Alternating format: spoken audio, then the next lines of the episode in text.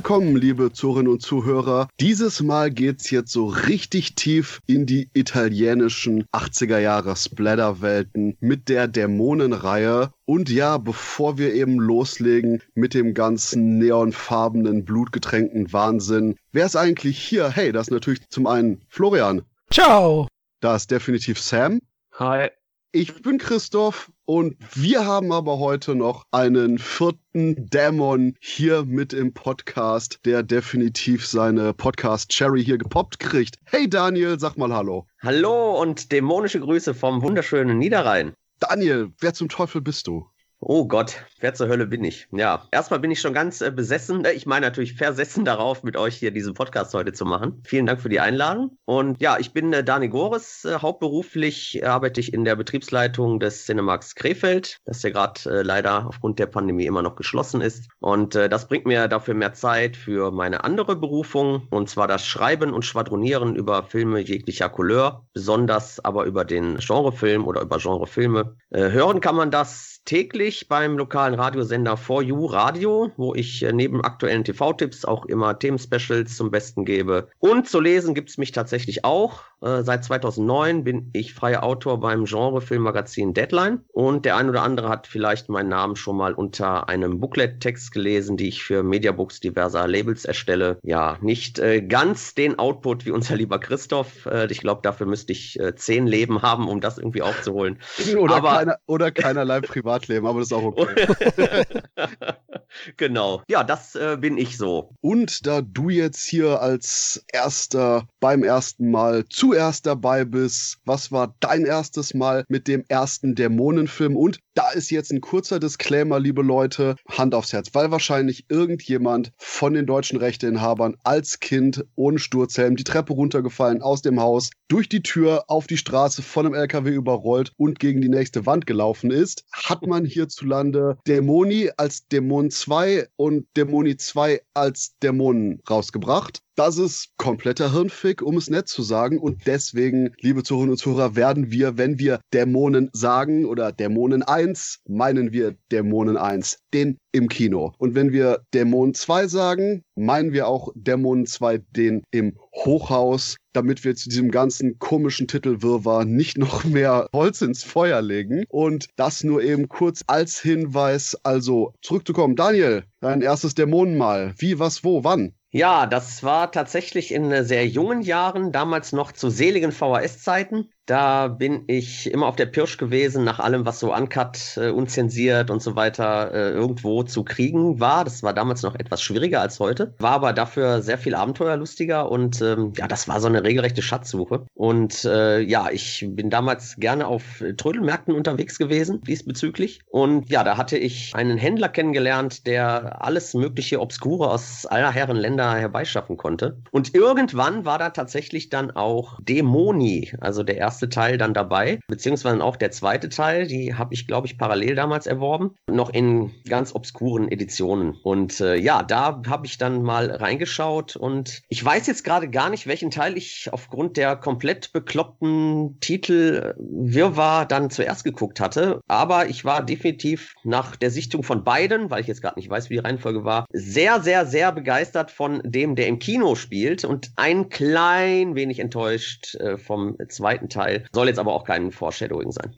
Sam, du als jemand, der wahrscheinlich das Ganze am besten mit den, ich sag mal, sichtlich jüngsten Augen gesehen hat. Nicht nur, wann hast du den gesehen, sondern anschließend, worum geht's in Dämonen 1? Ich glaube, ich habe von allen immer so ziemlich die uninteressanteste Geschichte, weil ich halt nicht auf diese VHS-Jagd war, sondern ich hatte schon alles als DVD zur Verfügung. In Dämon 1 geht es quasi ganz grob skizziert um äh, eine Dämonenpandemie, die ausbricht und Leute verschanzen sich im Kino und versuchen, um ihr Überleben zu kämpfen. Passt irgendwie. Okay, ich dachte, ich frage jetzt nicht direkt Florian, weil der wieder anfängt mit, ja, ja, damals, da hatten wir noch die ganzen äh, umherziehenden Zelte. Da gab man dem Mann mit dem Leierkasten so einen Nickel und dann, dann durfte man rein und den Film schauen. Ja. Oder wie sah das bei dir aus, Florian? Ja, ich habe den damals im Kasperle-Theater gesehen, da wurde der gespielt von den, den alten Herren. Nein, ich habe den damals in den mittlerweile praktisch ausgestorbenen Filmtempeln namens Videothek gefunden, habe die dann ausgeliehen oder besser gesagt meine Mutter, also so alt bin ich ja doch nicht und habe mir die dann angeschaut. Waren ja damals schon Cut, beide, auch in Deutschland. Ich muss sagen, war auch wirklich schwer beeindruckt, vor allem schwer erschaudert, konnte eine Nacht nicht schlafen. Am meisten mitgenommen hat mich das creepy fucking Koboldkind aus dem Hochhaus, ja. Also, ja, ich, ich, vermute ja, die Macher von den Dämonen, die sind irgendwie nebenberuflich Kieferorthopäden oder so, weil mit den Zähnen, da haben sie es irgendwie, also, oh, widerlich. Aber so haben ich entdeckt, also einfach nur klassisch in der Videothek und schön geschnitten halt.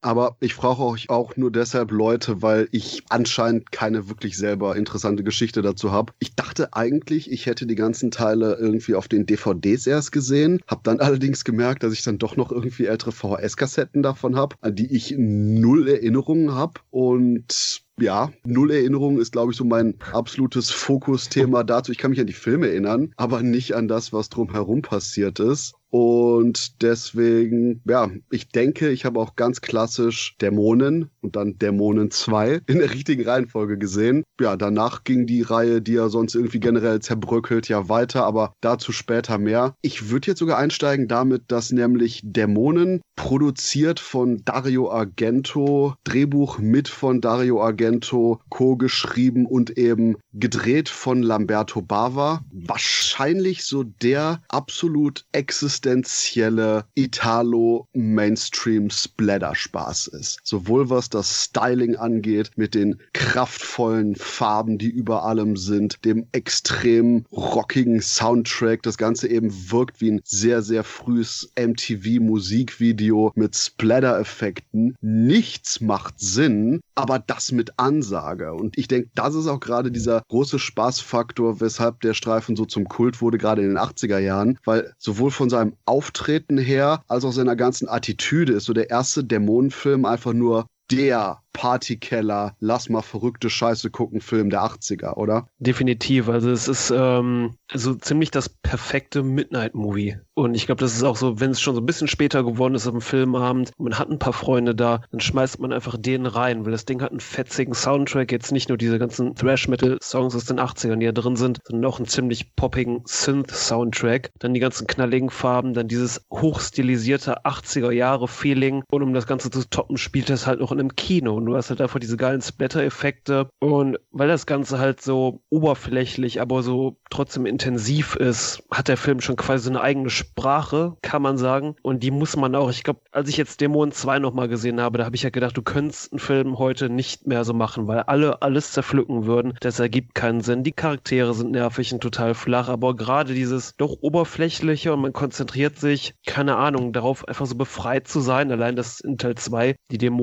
Dämonenpandemie durch Fernseher ausgelöst wird, ist einfach so, okay, wir erweitern hier den Raum, was man erzählen kann, doch sehr stark. Aber ich glaube, weil halt dieser Film dieses total befreite Midnight-Movie-Feeling hat, ist der halt so verdammt geil. Ja, da würde ich mitgehen. Also für mich ist es auch so, so ein Popcorn-Splatter, der doch noch recht zugänglich ist. Ja, der ist nicht so dreckig und unangenehm wie, wie andere Filme, sondern er macht auch Spaß aufgrund der bunten Bebilderung. Und meiner Ansicht nach hat er auch das Italo-Gore-Genre wieder ein bisschen wiederbelebt, weil äh, die große Welle der italienischen Zombie-Krachern davor, ja, Ende der 70er, Anfang der 80er rein, das war ja abgeebbt und die Italo-Horrorfilme sind dann mit Dämonen nochmal hochgekommen. So habe ich damals in der Videothek zumindest wahrgenommen zu der Zeit, ich als alter Mann hier. Und es wird natürlich alles übersterilisiert, auch die Klischees und Sam hat es ja gesagt, also es macht nicht Sinn. Allein ein Blinder im Kino, Leute. Ein Blinder im Kino.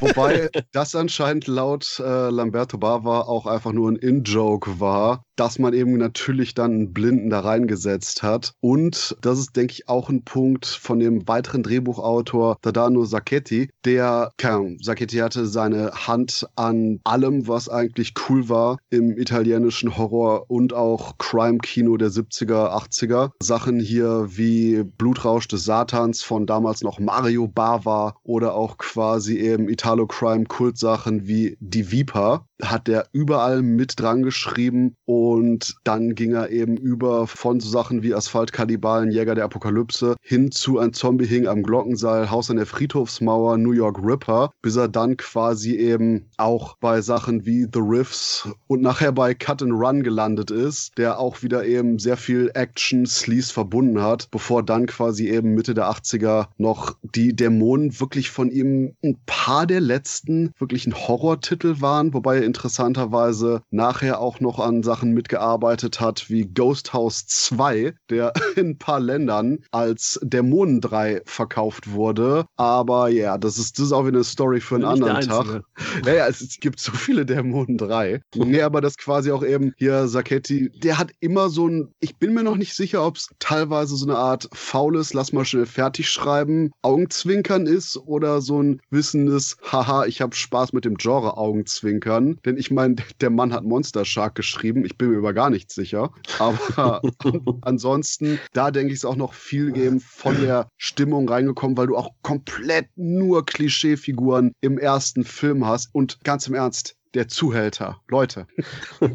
Den wollte ich natürlich nicht erwähnen, politisch unkorrekt, Christoph. Aber du musst ihn wieder auspacken, den lieben. Wie heißt der Schauspieler? Bobby Rhodes oder irgendwas? Ganz im Ernst, äh, wenn du den ersten Film besprichst, ohne den Zuhälter auszupacken, das meine ich jetzt auf mehr als eine Weise, wirst du zu Recht irgendwelche Hate-Mails bekommen. Denn Bobby Rhodes ist einfach nur die coolste Sau überhaupt in dem gesamten Film. Ja, wir sprechen ja auch noch über Dämoni 3, also es wird noch ein bisschen. es wird noch 40er. Ich habe mich anfangs gefragt, warum heißt der Film Black Demons? Oh, deswegen.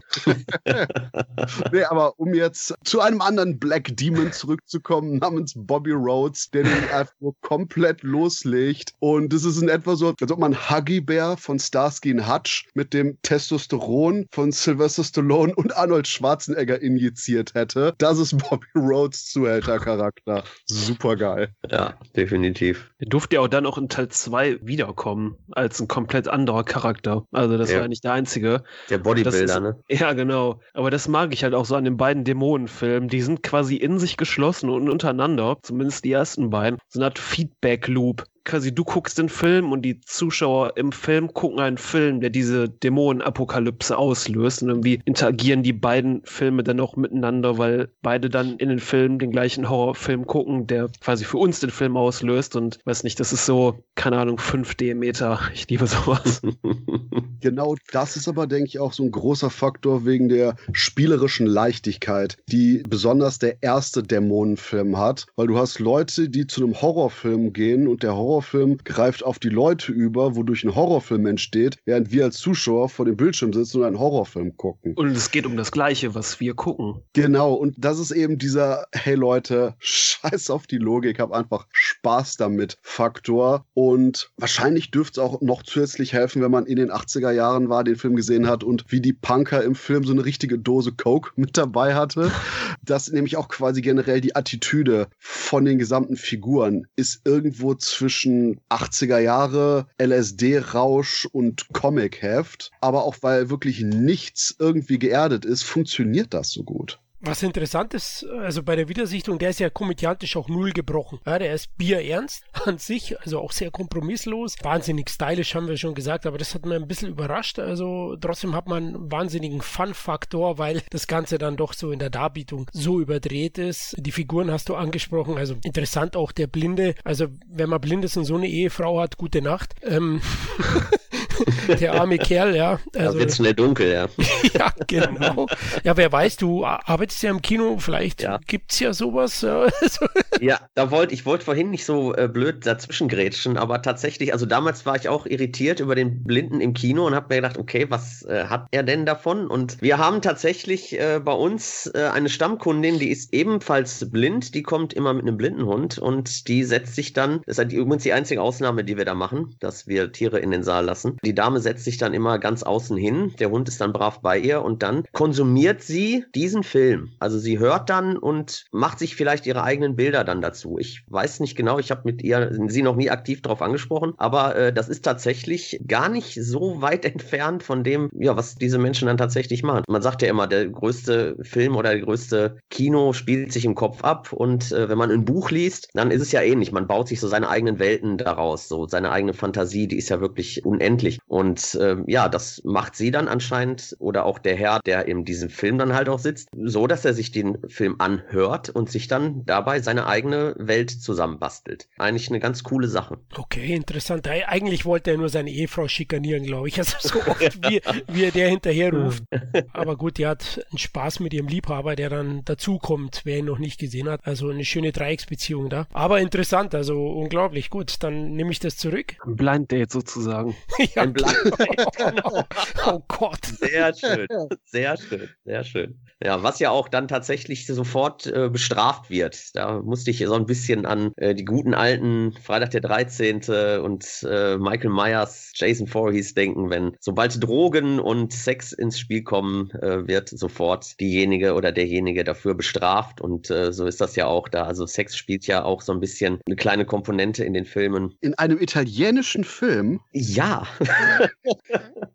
die ja dann äh, sofort blutig bestraft wird. Das ist im zweiten Teil passiert sowas äh, auch nochmal in etwas andere Art und Weise. Ne? Aber da wird halt sofort, generell spielt der Film, ihr habt es ja schon gesagt, ist ja halt in den 80er Jahren gedreht und hat angesehen und spiegelt halt diese Zeit auch komplett wieder. Ne? Das beginnt halt direkt am Anfang, wenn halt alles äh, noch sehr steril ist. Ne? Wir haben ja den Anfang mit äh, unserer Protagonistin, die mit der U-Bahn ankommt. Ne? Da haben wir überall Neonröhren. Ne? Das ist alles, wenn sie nachher dann durch den äh, Bahnhofsplatz läuft, durchs U-Bahn-Gebäude, das ist alles sehr sehr, sehr grell, sehr steril. Und sobald sie dann ins Kino kommen, das Foyer wird ja sehr schön von allen Seiten mit sehr schönen Kamerafahrten beleuchtet. Da ist alles verchromt. Wir haben dann diesen, ja, überstilisierten Mittelpunkt mit dem Motorrad, wo dann dieser, ich sag mal, Samurai, Fragezeichen, drauf sitzt, äh, mit seinem Schwert. Da halt dann hängt die Maske aus Chrom daneben. Alles ist weiß und äh, auch in Neonlicht. Und das wirkt so ein bisschen auf mich jetzt, als ich den auch nochmal äh, geschaut habe. Ja, wie halt so, so eine Art, äh, wenn man sich so die Fotos Fotoshootings aus der Zeit mal anguckt. Man halt die, die Damen ja so selbstverliebt äh, kokettierten und mit der Kamera dann spielen mussten. Das hat alles so diese Fotoshooting-Optik so typisch aus den 80ern. Das ja, und auch dieses Apartment in Teil 2 von, von diesem Pärchen, wo die Frau schwanger war. Ist ja. ja auch knallbunt mit Palmen, so näheren Schriftzüge mhm. an der Wand und er läuft die ganze Zeit in so einem, so einem türkisen Wrack rum und. Ja. ja. Also im Endeffekt könnte man quasi zu jedem Moment das Fotoshooting von Brigitte Nielsen aus Cobra einschneiden. Ex exakt das. Mir ist es nicht eingefallen, aber jetzt, wo du es sagst, ja, es fällt mir wie Schuppen von den Augen. Exakt dieses Bild hatte ich die ganze Zeit, wenn dieses Foyer da von allen Seiten beleuchtet wird. Herrlich. Ne? Und es ist, es ist total toll, wie, wie das dann im Grunde nachher so ein bisschen verschwindet. So zumindest dieses sterile, dieses Chrom-Neon-Licht, dieses, dieses Weiße. Wenn das nachher mit dieser wunderbaren Farbdramaturgie von Rot und Blau nachher gespielt wird, was ja eine unglaublich tolle, ja, fast schon äh, fiebertraumartige richtige Atmosphäre erzeugt, was natürlich Mario, der große Mario Bava, perfektioniert hat und äh, was dann Dario Argento ja im Grunde inhaliert hat, um es nachher dann wirklich äh, ebenso großartig äh, wieder auszuatmen und auch in seinen Filmen immer wieder äh, zu ja, homagieren und das halt auch als Teil seines Stils zu machen. Und ähm, das ist total super auch in Dämoni gelungen, was mit Sicherheit auch daran liegt, dass Herr Argento also nicht nur ja produziert hat und am Drehbuch mit beteiligt war, sondern er hat tatsächlich auch am Set das eine oder andere Wörtchen zur ganzen Inszenierung hat mitsprechen dürfen. Denn ich behaupte jetzt einfach mal, Lamberto Bava hätte es vielleicht nicht so großartig hinbekommen, so dieses, diese Stimmung hervorzurufen, die halt durch diese äh, Farbdramaturgie da halt auch entsteht. Quasi wie Robert Rodriguez der 80er, der nur dann gut ist, wenn Quentin Tarantino mit an Bord ist. so ein bisschen. Autsch. So ein bisschen, ja. Das ist aber fies, weil ja Baba tatsächlich, also nicht nur inhaliert hat er das von Mario Baba, sondern der Lamberto, der hat es ja in den Venen gehabt ne? Dasselbe Blut. Vielleicht hat das nicht so umgesetzt, weil du die Location an sich schon angesprochen hast, also U-Bahn und, und auch das Kino, das ist ja in Berlin, also das Kino heißt Metropol. Interessant, also war auch die U-Bahn-Station schön eingefangen, wirklich, und da lief dann plötzlich der Terminator entlang. Also er hat mich unweigerlich daran erinnert. Also, wie habt ihr den Herrn empfunden und welche Rolle spielt er denn genau in dem Film? Ich habe es nicht ganz verstanden. Oh, das will ich, denn das ist Michele Suavi, der Darsteller, und das ist der beste italienische Regisseur für Horrorfilme seit Mario Bava. Ja, dann nehme ich auch Dario Argento rein. Fuck you, Argento. Äh, gegen sowas wie Della Morte dell'Amore von Michele Suavi kommst du einfach nicht an. Okay, rant over. Der Punkt ist einfach nur, ja, das ist Michele Suavi, der immer irgendwie in den 70er, späten 70er, frühen 80er, Mitte 80er Jahren Gastauftritte hatte, kleinere Rollen in Filmen von Argento und auch Joe D'Amato, weil der unter beiden gelernt hat. Und hier als, keine Ahnung, Dämonenbote, Gratis-Kino-Ausgeber und lustiger Maskenbesitzer eben einfach nur für anfänglich ein paar Spannungsmomente, ein paar coole Visuals sorgt und dann bis zum Finale auch abtritt, bevor er dann kurz mal wieder aufpoppt und schnell wieder weg ist. Das ist ein genereller Punkt für, oh hey, guck mal, das sieht cool aus, wollen wir reinpacken? Ja. Und dahingehend auch wieder so eine Mikrokosmos des Ganzen und wahrscheinlich so ein kleines Versprechen für die Zuschauer, so hey, hey, ihr seht gerade einen geilen Film, aber hier, Eisenfresse bitte merken, denn der macht ab Mitte der 80er Jahre unglaublich geile Filme. Das ist auch noch ein Moment, wo ich auf jeden Fall ein Ausrufezeichen an den sehr, sehr exzellenten Slasher Giallo Film namens Stage Fright oh, ja. Will. Oh ja. Stage Fright ist nämlich quasi ein Slasher, der Optik und Attitüde von Dämonen hat, nur es macht ein bisschen mehr Sinn. Betonung auf ein bisschen mehr. Spielt dann auch nicht im Kino, sondern halt in einem Theater dann, ne? Auf dieser Theaterbühne, was ja auch so ein bisschen äh, nicht weit vom Kino ja entfernt ist. Und ähm, nein, auch ein ganz, ganz großartiger Film. Auch äh, kürzlich nochmal gesehen und ich bin immer wieder begeistert, wie, wie er es auch schafft, da wirklich diese, diese Bildästhetik reinzubekommen. Mit Kamerafahrten, mit teilweise experimentellen Kamerablickwinkeln, wenn die Musik drunter gelegt wird. Also der hat ein unglaubliches Händchen für audiovisuelle Ästhetik. Also ganz toll. Dass das Gute ist, wir sprechen ja gleich noch über Michele Suavi und äh, Florian, was war denn jetzt deine Meinung zu äh, Mr. Terminator Face? Meine Meinung, ja, also. er existierte. existierte, genau. Äh, die Maske sieht man ja im Foyer nochmal, wurde, glaube ich, vom Daniel schon angesprochen. Das Motorrad, das Samurai-Schwert, allein auch da ist schon die Mixtur, die man da zusammensetzt. Ja, die Ninja-Welle war davor und die Samurai-Filme, Shogun.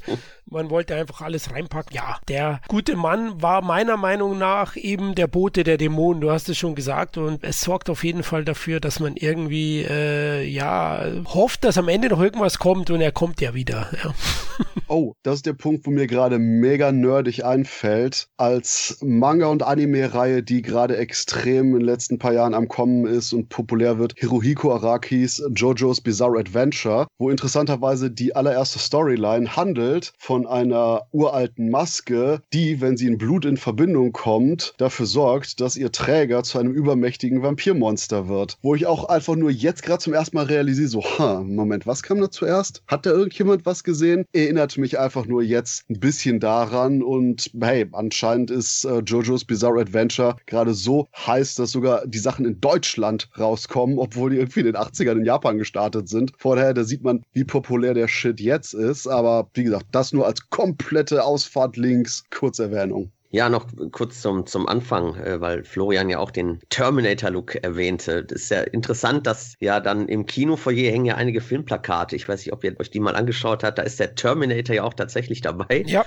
genau. Und äh, ganz viele andere halt auch noch. Da, vier Fliegen auf grauem Samt äh, hängt da noch rum. Metropolis, Planet of the Vampires, Ne, also ganz viel Augenzwinkern dann Richtung äh, wir. Wir haben Argento und Mario Bava Filme im Repertoire, die halt so ein bisschen, ob es jetzt von der Atmosphäre oder von der Stimmung her oder halt eben vom Look, wie zum Beispiel der Terminator, ja so ein bisschen ähm, darauf geschielt hat und das so ein bisschen der Film das atmet. Und ähm, nochmal zur Eröffnungssequenz, wenn Cheryl mit der, mit der U-Bahn da vorfährt und äh, dieser ganze Ablauf, die ersten Minuten läuft sie ja dann wirklich nur durch diesen U-Bahnhof und ähm, hast du halt diesen, diesen Synthesizer-Soundtrack Soundtrack darunter gelegt. Hat euch das auch so ein bisschen an, an Suspiria erinnert bei ihrer Ankunft am Bahnhof, wenn sie sich ja auch verfolgt fühlt und dann in dieses Taxi steigt und da halt auch diese, diese rockigen Goblin-Klänge drunter gelegt werden? Ich finde so ein bisschen. New York Rip-Off-Feeling. Ja, ja, auch, ja, von das urbane Setting definitiv, ja. Ich hatte so ein bisschen Suspiria-Vibe, einfach nur so von, von dem, was da gerade passiert.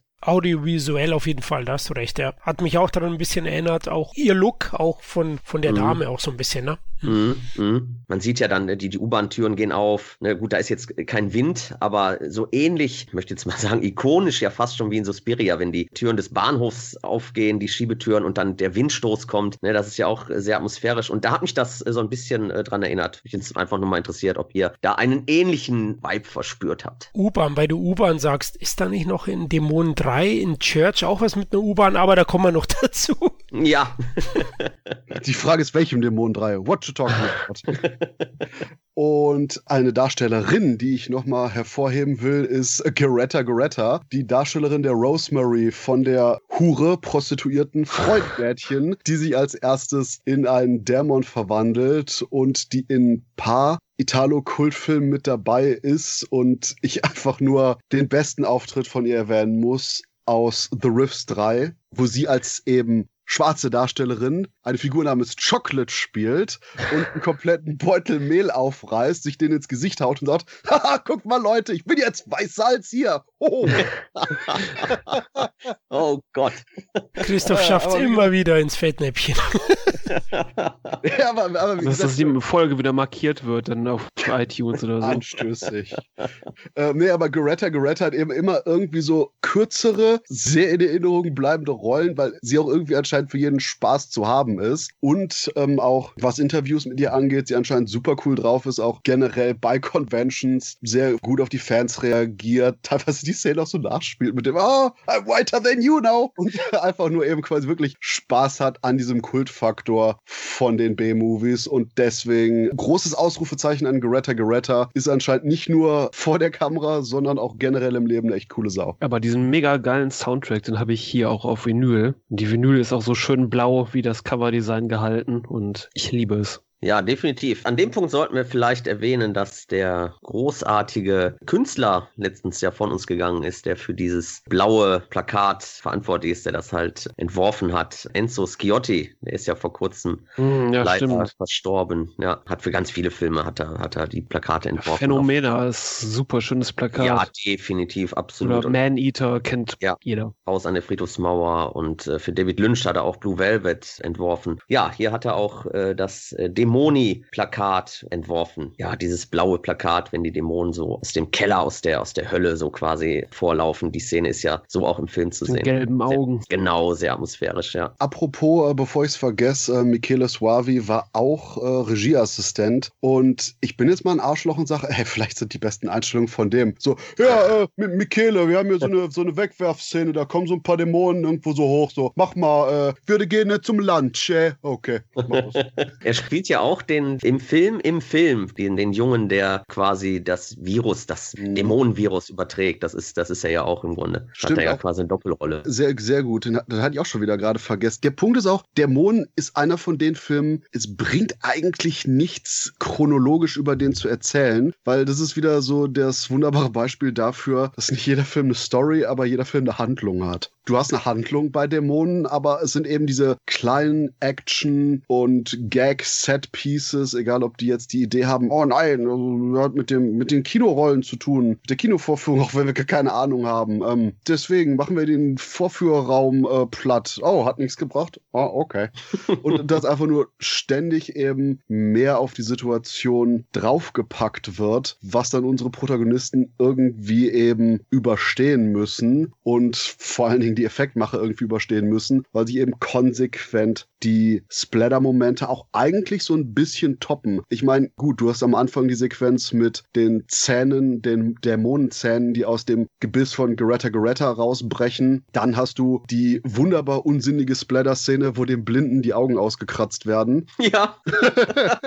genau. Wo sich wahrscheinlich gedacht hat, ja, was, was ja. willst du mir antun? Ich konnte vorher schon nichts sehen. uh, it's just a flesh wound. ja. Und dann quasi eben wir die Rücken-Gremlin-Geburt haben. Schulterzuck. Unglaublich, ja. Der Film hat Momente, die geben null Sinn, ja. Die sind absoluter Schwachsinn. Ich hatte auch reingeschrieben, Metal Gore und Schwachsinn zu dem Film, äh, macht aber riesig Spaß. Auch die zugedröhnten Halbstarken, die dann im abwechselnden Schnittsequenzen dann durch Berlin fahren und ja, man kommt zwar aus dem Kino nicht raus, liebe Hörer, aber rein kommt man schon, wenn man halt dann irgendwie will. Ähm, anscheinend hat der Bodycount nicht gereicht für 90 Minuten. Da hat man dann die dann noch ins Kino gebracht, diese Halbstarken nachträglich und die haben dann leider gleich die falsche falschen Türen geöffnet.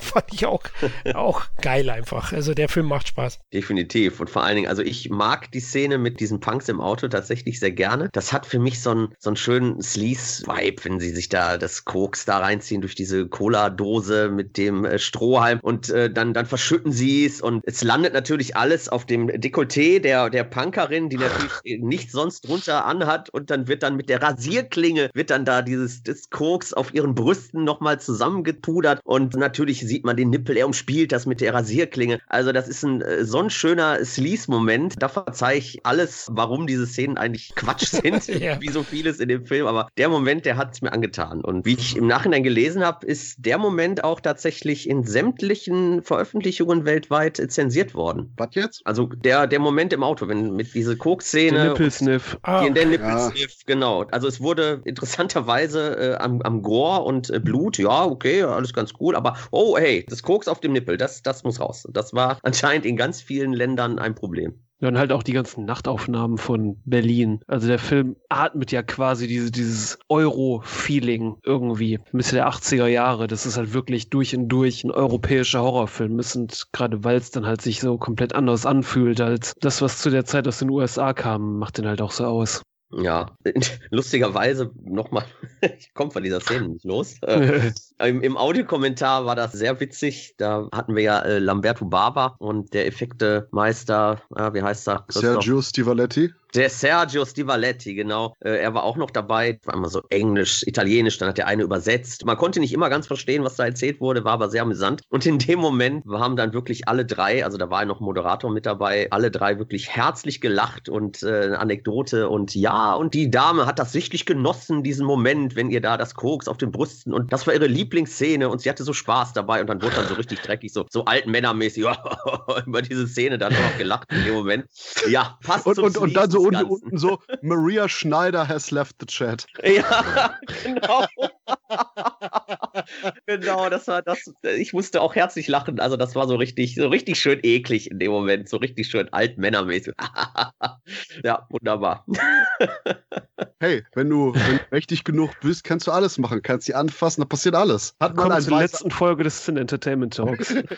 Gut, ja, ich wollte schon gerade sagen, hat mal ein weiser Mann gesagt.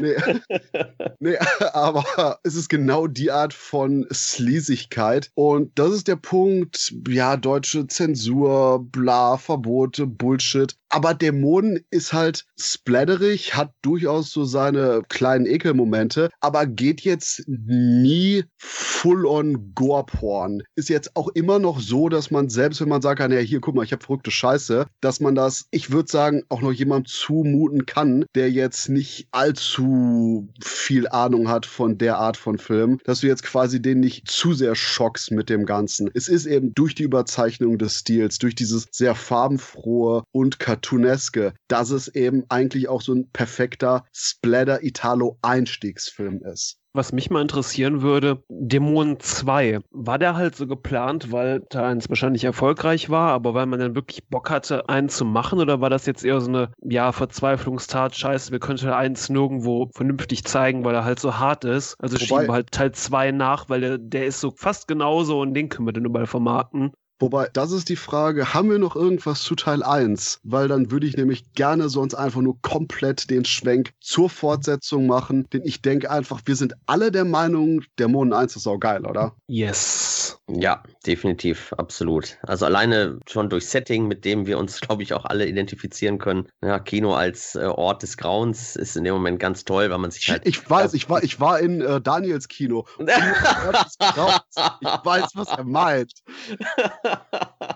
ne, das ist so, ne, so dieses, dieses, dieses Kollektivgefühl, was man da hat. Ne? Man trifft sich da und die Situation wird halt ganz schnell und, und schön etabliert mit den ganzen Figuren. Ne? Man hat die Störenfriede, man hat das knutschende Pärchen, man hat die Raucher, man hat diesen Shovi, ne, der mit seinen Miezen da kokettiert. Wir haben äh, gut den Blinden, Zuhälter. den Zuhälter, genau. Äh, ne? so, so ein Querschnitt der Gesellschaft dann da sitzen, wie, wie man es äh, ja nun mal hat im Kino, ist ja nun mal eine Begegnungsstätte, sozialer Raum. Und äh, mit der kann man sich halt wahnsinnig schnell auch identifizieren identifizieren und man fühlt sich halt wohl. Und das ist dann halt umso schöner, wenn dann das Grauen da hervorbricht. Das mag ich an dem Film halt. Man ist halt sofort drin. So, der, der legt sofort los. Der ist komplett fettfrei inszeniert, ohne groß Storyballast. Man ist sofort drin in der Atmosphäre, in der Geschichte, die da erzählt wird. Und ohne langes ja, Gelaber geht's halt sofort ans Eingemachte. Und ja, und was dann halt gezeigt wird, wie gesagt, sowohl von den, von den ästhetischen Bildkompositionen her und von den äh, Tricks, die da gemacht sind. Das Make-up ist großartig und die Spezialeffekte sind einfach nur richtig schön schleimig, eklig und handwerklich einfach saugut gemacht. Und ja, das macht es also für mich persönlich definitiv zum Alltimes Favorite, wenn es um ja, visuell stimmungsvolles und handwerklich toll getrickstes Blätterkino geht. Ja, und ich glaube, es ist wirklich, dass die Zuschauer im Film quasi das Gleiche gucken, was wir uns eigentlich angucken, dass die sich quasi als die Charaktere im Film wahrnehmen und wir dann auch gleichzeitig mitgenommen werden, weil wir das Gleiche gucken, wo die halt auch mitfiebern. Ich glaube, das macht schon viel aus. Definitiv. Er spricht ja quasi so ein bisschen den Zuschauer auch manchmal an mit solchen Sätzen wie, oh, wir müssen den Film äh, ausschalten und dann unterhalten yeah.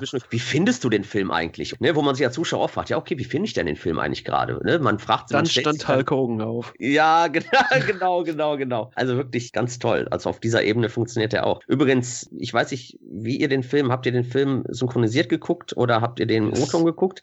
Beides. Weil ich auch und in der, im O-Ton sind ja tatsächlich ganz viele Sätze, die im Deutschen einfach so drüber gerutscht wurden, gar nicht drin. Ne? Also da fallen Sätze, die ja nie gesagt werden. Ne? Also die deutsche Synchro hat da einiges an Sätzen äh, hinzugedichtet, so ähnlich wie, wie bei den Spencer Hill-Streifen das ja gemacht wurde. Nur halt natürlich nicht so ikonisch witzig. Ne? Das äh, ist immer schön, weil ich habe in meiner Edition die eingebrannte deutsche Untertitel, wenn ich die Originalversion sehe. Und das ist immer schön, wenn dann Textzeilen auftauchen, die eigentlich nie gesagt werden. also im Originalton. Also ich wollte noch sagen, ich finde, der hat sogar ein bisschen gewonnen über die Jahre. Jetzt, ich habe nach langer Zeit wieder geschaut und muss sagen, allein klar durch dieses 80er-Feeling ist er jetzt sowieso, wo die 80er wieder ganz groß sind, ein richtiges Retro-Brett. Aber klasse. Das ein oder andere Erbrochene weniger wäre okay. Also die Mahlzeit nach dem Film habe ich ausgelassen. Ähm, also da kann ich nicht ganz bei Christoph sein, dass der Film so einstiegsfreundlich, aber ich bin auch ein Weichei gegen euch. Also mir war dann doch so ein bisschen viel. Es ist nicht Serbien-Film, also sagt Christoph, dass man damit einsteigt einsteigen kann. Ja, genau. Du, du bist ja auch schon komplett verdorben, ja. Also. True. ja, genau. Also da muss ich sagen, das hätte man vielleicht mal weglassen müssen. Die hätten ihn ja auch nur kurz beißen müssen und nicht voll spreiben. Aber okay, ist ein geiler Italo-Gorgracher, keine Frage. Kann es sein, dass wir Claudio Simonetti als Soundtrack nicht erwähnt haben? Oh mein Gott, shame on us. Ja, genau. Shame on Daniel, weil Daniel das nicht erwähnt hat, während ich wir alle drauf Soundtrack gewartet. erwähnt und keiner ist drauf eingegangen. Ja, deswegen. Gott. Shame on Daniel. Deswegen oh du hast eine Vorlage von Sam und, und machst nichts da drauf. Oh mein Gott, oh mein Gott, oh mein Gott. Er hat das Plakat gefeiert danach, glaube ich. ja.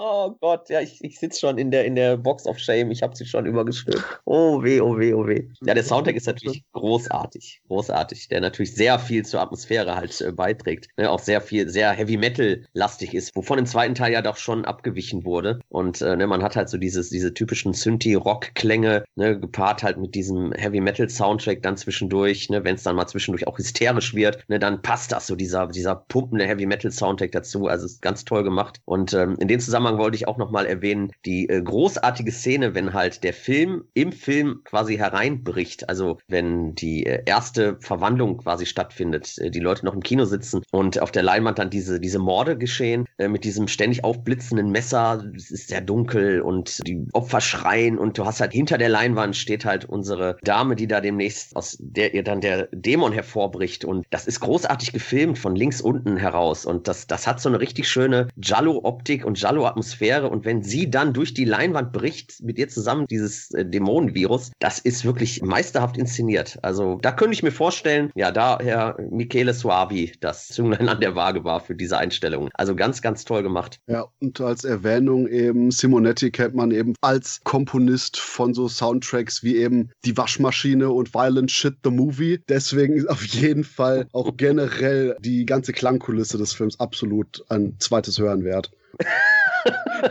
Das war dann eben der Scherz, denn äh, Simonetti als Mitglied der Band Goblin bei Sachen wie Zombie, Suspiria und Co. eben absolute Jahrhundert-Soundtracks gemacht hat. Aber, aber, der zur Waschmaschine war auch nicht schlecht. Aber wie, wie, gesagt, das nur eben kurz so als Disclaimer, damit nachher nicht einer kommt, aber Simonetti so, ja, ja, wurde erwähnt. Und deswegen, äh, weiter geht's. Ich wollte noch mal kurz das, das Finale feiern, bevor wir jetzt überleiten dann, na? Auf dem Motorrad mit dem Samurai-Schwert schnetzelt wechselt sich unser Held durch die Dämonenschar. Irgendwie ist er dabei nicht effektiv, weil er fahrt ja gefühlt 25 Mal hin und her. und trotzdem sind es. Über die Kinositze. ja, genau. Oh ja, oh Gott, da blutet mir das Herz als Betreiber. und ja, irgendwie köpft er sie nicht so wirklich. Also da war ich ein bisschen überrascht. Das ist fast ein bisschen zu zahm. Oder habe ich die geschnittene Fassung gesehen? nee, das ist tatsächlich. Man hat immer so, man sieht immer so in kurzen Schnitteinstellungen, dass hier mal so Körper aufgeschnitten wird und hier mal spritzt dann auch mal ein paar Mal. Aber so richtig Enthauptung und, und Gliedmaßen werden da wirklich nicht, nicht groß abgeschlagen. Nee, nein. Ich befürchte, das Schwert war stumpf, ne? Der konnte zu Tode kitzeln. Aber eine wahnsinnige Einstellung, halt verrückt. Ja. Wie der ganze Film Film und passt dann auch perfekt dazu. Also herrlich. Die Stunts hat er auch selber gemacht. Also das hatte Bava im Audiokommentar auch erwähnt. Also der ist da tatsächlich mit dem Motorrad äh, quer so durch die Sitzreihen gebrettert und hat da dem Affen ordentlich Zucker gegeben. Ja, also das haben sie dann nicht irgendwie einen Stuntman machen lassen, sondern da ist er ganz, ganz heroisch, hat er sich aufgeschwungen als Ritter hoch zu Ross sozusagen auf dem modernen Ross und er hat sich da durch die Reihen geschnitzelt, um der Damsel in Distress. Auch schön, wenn sie sich nachher da am Helikopterseil äh, hochziehen, so richtig Heldenpose. Großartig. Also die Amsel in Distress haben wir dann gerettet. Äh, und, und der Punkt ist, dass als letzte Erwähnung der furchtbaren Dämonen 1, Dämonen 2 Hick-Hack-Fuck-Sache schlicht und ergreifend leider eben ironischerweise der Film, der im Kino lief, gar nicht erst im Kino erschien. In Deutschland, nein, Italien natürlich schon. Ich habe mal nachgeschaut, in Italien hat er umgerechnet 632.000 Euro eingespielt in den italienischen Kinos und war auf Platz 39 der äh, Jahrescharts 1985 in Italien und somit zum Beispiel vor Katzenauge, vor Silver Bullet und A Nightmare on Elm Street. Immerhin. Oh, vor Nightmare on Elm Street, okay. Das finde ich krass. Wobei ich auch denke, das Problem war auch, dass quasi damals wirklich die italienische Filmindustrie so rapide eingebrochen ist, weil eben das TV den die Zuschauer weggenommen hat, weil immer mehr Kinos geschlossen haben und eben die internationale Ausrichtung von den Produktionen, wie eben hier auch Dämonen, der einzige Weg war, um quasi Mitte der 80er Jahre und auslaufenden 80er Jahren überhaupt noch halbwegs konkurrierbare Filme zu machen. Ich denke gerade, dass da hier Demons auch in Amerika sicherlich durchaus auf dem langsam richtig einstaltenden Videothekenmarkt ein Erfolg war und dass dadurch auch quasi der etwas mehr Mainstreamhaftere Fokus von Teil 2 kam, denn hey, ich habe gehört, Sam hatte vor 20 Minuten eine super Überleitung zum zweiten Film. Meine, meine Frage war halt, hat man Teil 2 gemacht, wenn man da so unbedingt Bock drauf hatte, weil der erste auch sehr erfolgreich war? Oder war war das quasi so eine Art Notlösung, weil man Teil 1 schwer vermarkten konnte wegen der ganzen Gewaltspitzen. Also hat man Teil 1 quasi nur noch mal ein bisschen in Soft gedreht. Was ich so gelesen habe, war das also dem Erfolg des ersten Teils geschuldet, dass die halt dann eine Fortsetzung nachgeschoben haben und da halt dann wirklich mit dem Auge auf die Zensur, weil der zweite Teil dann auch irgendwie im Fernsehen laufen sollte. So haben das zumindest im Audiokommentar erzählt, äh, dass man da halt dann schon eher so ein bisschen drauf geschielt hat, eben jetzt hier nicht so brachial vorzugehen und, und hier die, mhm. die Körperflüssigkeiten so hektoliterweise spritzen zu lassen und das Ganze halt dann etwas zahmer gemacht hat, ja. Ich habe leider nicht mehr richtig die Quelle gefunden, aber ich meine nämlich auch gelesen zu haben, dass der Gewaltverzicht, also der durchaus etwas vorhandene Gewaltverzicht von Teil 2, auch darauf zurückzuführen war, damit man den Film für Amerika und für das dortige R-Rating jetzt nicht mehr über die Maßen irgendwie schneiden musste und dadurch einfach nur das Ganze den Vertrieb irgendwie erleichtert hat macht sicherlich Sinn. Ich meine, der erste Teil hat 1,8 Millionen Dollar ungefähr gekostet, also war auch nicht so teuer. Deswegen allein durch die Internationalisierung, durch den weltweiten Vertrieb war der definitiv ein großer Erfolg. Ich meine, in den 80ern war es schon üblich, dass zum Beispiel deutsche Videofirmen ja zwischen 500.000 und eine Million D-Mark gezahlt haben für die Rechte. Ja, und das ist nur ein Markt. Deswegen so Genreproduktionen waren ja speziell auf dem Videomarkt Riesenhits. Trotzdem war das Budget bei Teil 2 etwas gesenkt worden. Also laut dem lieben Internet hat nämlich der nur 1,5 Millionen Dollar gekostet. Mhm. Aber gut, ist nur ein bisschen was. Und interessant ist auch, weil Daniel gesagt hat, na, es wurde ja vom Gewaltgrad nach unten geschraubt, ja, aber der Bodycount, der wurde heftig nach oben geschraubt.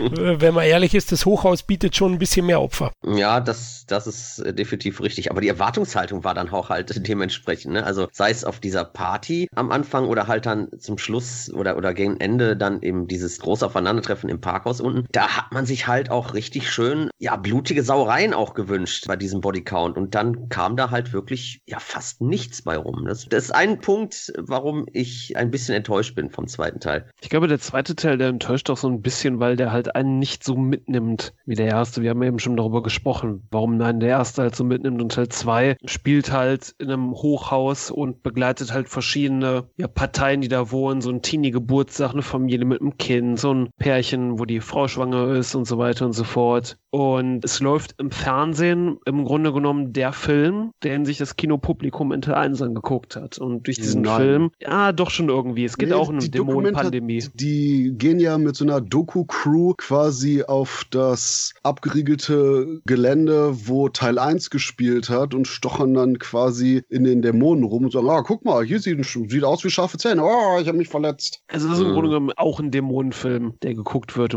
der die Dämonenpandemie im Hochhaus auslöst. Aber es, es wurde gesagt, es war eine Dokumentation. Wurde es? es ich meine, es wurde gesagt, es war eine Dokumentation. Ja, der, ja, ja der Film ist einfach ein Spielfilm. Ja, der Film steigt so ein. Du hast ja diesen, diesen Off-Kommentar, der quasi schon beginnt, wenn der Bildschirm schon schwarz ist, der so suggeriert halt, dass der ganze erste Teil halt passiert ist. Man diese, diese Epidemie halt auch eindämmen konnte und dann halt die da in dieser abgeregelten äh, Area dann sind, wo halt sich diese Jugendlichen dann halt auch, also es beginnt wie ein Doku-Film, aber da hat Sam schon recht. Man, man hat nachher den Eindruck, dass es ein Spielfilm ist, ja. Meine Interpretation des Ganzen war halt, dass das einfach der gleiche Film ist, wie ähm, der, der im Kino im ersten Teil läuft. Nur halt irgendwas, was später passiert oder dass wir einfach mehr sehen, was passiert ist. Und dass diese Off-Stimme einfach dieses typische Dario Argento, ich spreche mal so ein bisschen über die Credits Gelaber ist. Merkt schon, das ist ein sehr komplexes Thema, die Dämonenfilme. Ja, ja. Definitiv. Ich fange also jetzt nicht an mit meinem Headcanon für die weiteren Teile. Also ich habe es halt auch am Anfang auch wirklich so verstanden, dass es eine, eine, Doku ist, dass die halt quasi diesen ersten Film als Film im Film äh, benutzen, was sich aber nachher tatsächlich, finde ich, ein bisschen verliert. Also du hast ja die, die Prämisse, dass die Leute da halt eben, wie Christoph sagt, an diese alte Stätte ja da auftauchen, weil sie sensationsgeil sind, da Fotos machen wollen, was ja im Grunde schon so ein bisschen den Geist der Zeit vorausnahm oder vorwegnahm, wenn man sieht, wie heute die Menschen sich teilweise an KZs hinstellen und da Selfies machen, ne, dass man da halt dahin gefahren ist, um sich ja, an der Stätte des Grauens, wo halt viele Menschen gestorben sind, dann dazu äh, positionieren und sich da schön abzulichten und so weiter und so fort. Ja, aber nachher hat man tatsächlich dann das Gefühl, wenn die Menschen halt, diese ganzen Parteien, diesen anfängliche Doku dann gucken, dass das auf einmal irgendwie ein Spielfilm geworden ist, ja. Ist genau ja, weil es auch die ganze Zeit wirkt wie so ein Spielfilm. Ja. Also es äh, ist genau so eine die Dokumentation wie Blair Witch Project. ja, oder war diese, diese, diese, war das nicht Nachrichten, die zwischendurch liefen, wobei dieses Kino gesprochen wurde oder? Sam, hattest du, hast du den Film mit einer Dose Coke gesehen? ja, ja. Ein Rasierklingen. nee, die kam dann erst bei Teil 3 zum Einsatz. Ja, ja, ja. ähm, nee, aber, aber Florian, du, Film, bist du nicht auch meiner Meinung, dass Dämonen 2 mehr oder weniger Gremlins 2 ist? Abgesehen von Hulk Hogan steht auf und schreit die Leute bei der Vorführung an. Okay, soweit wäre ich jetzt nicht gegangen, aber jetzt, wo du es erwähnst, die eine oder andere Szene gibt es, die. Äh, ja, wir haben wortwörtlich einen Gremlin im Film. Absolut. So kleine Schreidämon, der aus diesem Kind ja, oder, ploppt. Oder so, so eine Mischung aus Gremlin, Critters und, und wie heißen die Ghoulies, oh, ne? Goblins oder was? Ja.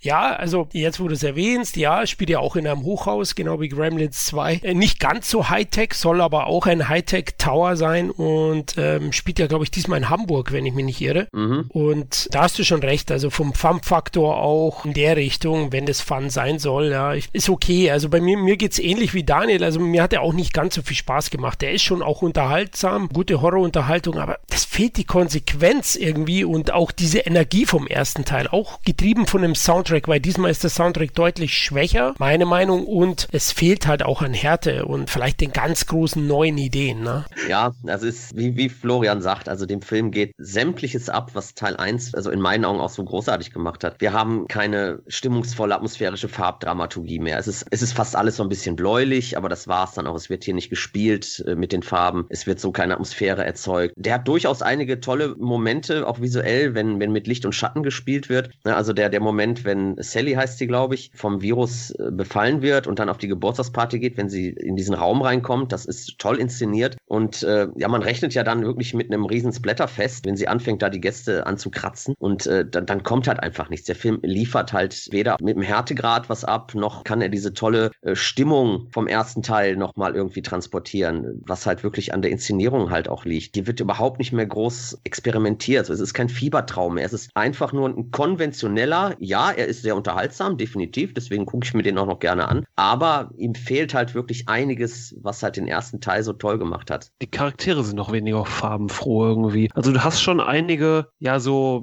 hervorstechende Charaktere, aber die haben wenig Momente, in denen die dann wirklich scheinen können. Das Problem ist einfach nur, wie gesagt, bei Dämonen 2, ihr habt es leider sehr, sehr schön beschrieben. Der ganze Film ist dieses, oh hey, du bist wieder da. Ich erinnere mich daran, wenn du cool warst. Ich glaube, das perfekte Beispiel ist dabei Bobby Rhodes der irgendwie von dem Kick-Ass-Zuhälter zu äh, Fitness-Instructor geworden ist. Ja. Wo ich denke, äh, okay, aber selbst dabei ist einfach nur Bobby Rhodes cool, aber der Charakter ist nicht cool. Und ist es halt auch eben, dass dann auch noch zusätzlich diese Gore-Ausrufezeichen fehlen und man ständig dieses hat, dieses, ah ja, hm, es ist okay. Und mein Gehirn sagt ständig, oh hey, das ist doch wie die Szene aus dem ersten, die war geil. Mhm. Und dadurch macht quasi der Film mal so eine mentale Abbiegung zu, ach ja, war eigentlich ganz cool. Während ich das Gefühl habe, dass es quasi mehr oder weniger einfach nur so das Unterbewusstsein verarscht, weil man sich einfach nur ständig daran erinnert fühlt, wie cool die Momente doch im ersten waren, die hier im mhm. zweiten Film einfach nur aufgewärmt und laffer mhm. serviert werden. Ja, absolut. Ja, trotzdem hat er ein paar echt geile Shots, auch wieder hochatmosphärisch. Also denk nur an das Treppenhaus, ne? Auch oh, ja. da nach oben gefilmt und dann siehst du die Dämonen runterschauen mit den leuchtenden Augen. Er hat noch ein paar große Einzelmomente, aber dieser Michele, wie heißt er, der war wahrscheinlich am Suavi. Set. Suavi, der war wahrscheinlich Michele nicht. Suavi war gerade dabei, seinen eigenen Shit zu drehen. Na, und ja. er fehlt einfach. Äh, keiner hat während der Kaffeepause gesagt, ich will ein Cappuccino. Michele, dreh mal was.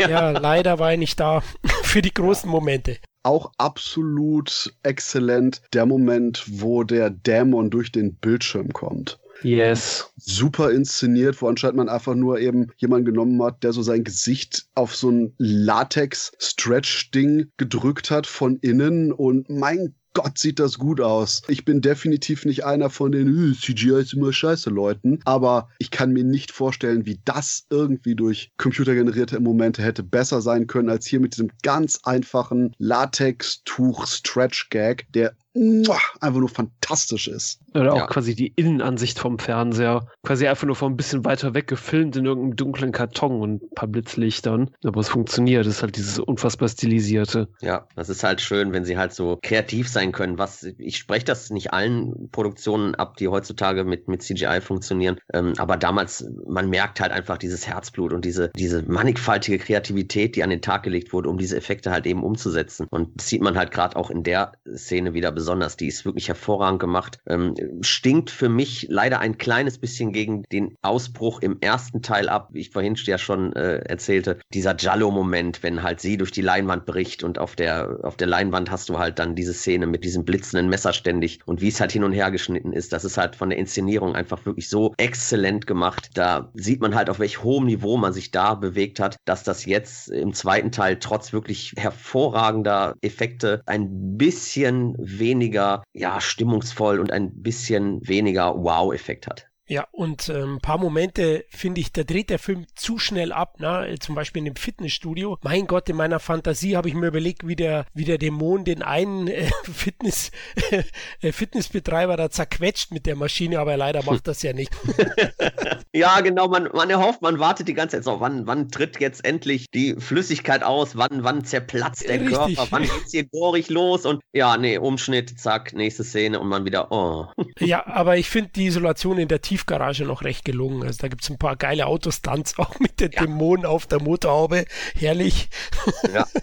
und äh, da geben sie durchaus mal Gas, kann man sagen.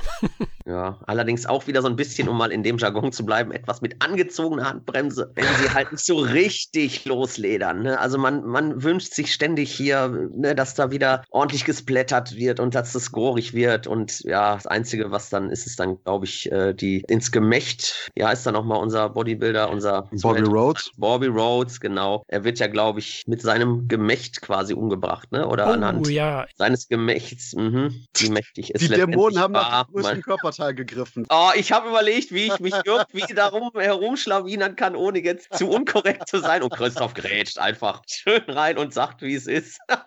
Der Christoph hat uns alle an den Eiern, ja. Also. Ja. Aber wo wir gerade von großen Eiern reden, kann ich noch kurz eben eine kleine Pussy erwähnen, nämlich den Karl Zinni. Das war hier der Schönling Ken aus dem ersten Dämonenfilm, der nachher so, bitte bring mich um, im Finale rumgeheult hat, der hier auch wieder mit am Start ist, was wahrscheinlich niemandem aufgefallen ist, weil der ist der Nachtwächter Haus äh, Heini, der das Hochhaus beschützt. Mhm. Und bevor ich es vergesse, weil ich habe die jetzt back-to-back -back gesehen und ich vermische das jedes Mal, weil ich die irgendwie immer back-to-back -back schaue, weil Teil 2 dann einfach besser funktioniert. Hier, ich meine es aber Teil 2, nämlich der Vater von Sally, wo du kurz den Blick hast nach draußen, wo Sally irgendwie ihre Party feiert. Der Vater von Sally, der mit seiner Frau, glaube ich, irgendwo auf einem Markt rumsitzt oder sonst was. Also irgend so eine Art Oktoberfest ist das, ne? Das ja, ja, Gastauftritt Lamberto Bava. Jupp, etwas größer als im ersten. Im ersten ist er, glaube ich, nur kurz zu sehen, wenn er, ich glaube, er ist einer der Personen, die aus der anfänglichen U-Bahn steigen. Ah, okay. Ich, ich hatte hm. mich gefragt, war der auch in Teil 1? Ach, ja, ja. Also ich, ich hätte ihn auch nicht erkannt, wenn es im Audiokommentar nicht erwähnt worden wäre. Also da wurde kurz gesagt, ja. ah ja, oh, das bin übrigens ich. Ah, okay, alles klar. Ja, und im zweiten Teil hat er natürlich etwas mehr Screentime. Ei, ich dachte, das ist ein Christkindlmarkt, aber okay, sag mal bei uns. Ja, oh, oder Weihnachtsmarkt. Keine Ahnung. Also auf jeden Fall ist es so irgendwie bayerisch angehaucht, ne? In Hamburg, ja, genau. In, in, ja, ne? Also so, ja, so ein bisschen, oder? So ein bisschen bajovarisch. Ja, schon, hast du. Ne? Hast du ja. Was sehr Exotisches also. wow. Das ist einfach was, was das internationale Publikum von Deutschland erwartet, oder? Das ja, ist doch genau. irgendwie immer so. Deutschland. Lederhose. Ja, genau. Und Michele Suavi hatte lustigerweise, als er dann an The Church arbeitete, aber dazu jetzt in Kürze, Michele Suavi hat die beste Erwähnung und Definition von Dämonen 1 und 2 gegeben. Denn der Stil, den die beiden haben, hat er als Pizzaschlock bezeichnet. On point. Respekt, Sir. und vor allen Dingen Dämonen 1, ich meine, so Pussys wie Florian jetzt mal außen vor gelassen, ist eigentlich für die meisten so ein schöner Einstieg in die italienischen Splatter-Filme. Aber Teil 2 wäre dann eben das, wo du schon sagen könntest, so, ah, okay, was wäre so besonders? Denn ich denke gerade, wenn man eben italienische Splatter-Filme mag, liebt man auf jeden Fall Teil 1 und findet Teil 2 okay bis gut, wenn man einfach nur eben im Hinterkopf ganz viele Erinnerungen an den ersten hat. Aber Teil 2, das ist auch die Tragik mit der Umbetitelung in Deutschland, ist sicherlich nicht was, wo den Leuten sagen kannst, ah, du wirst jetzt unbedingt den nächsten Teil sehen. So, Hä, vielleicht. Oder Florian? Er ist noch einsteigerfreundlicher, weil es gibt ja auch Leute, die haben meinen Magen, ja, also deswegen. Du, du hast doch gerade die ganze Zeit angefangen mit, ja, hier will ich Splatter, da hätten die mehr draufhalten können, bla. Wir reden jetzt von einem sehr zahmen Film, also ich war echt ein bisschen überrascht, aber du hast recht, ich, ich widerspreche mich mal wieder, wie so oft. aber ich, ich darf einfach die Wahrheit nicht sagen, dass ich, ja, was ich für eine Sammlung hier habe, da könnte ich eigentlich weggesperrt. Da sind die ganzen äh, verschwundenen Filme drin, auch von dem Carpenter-Kurzfilm, der aus Cigarette Burns.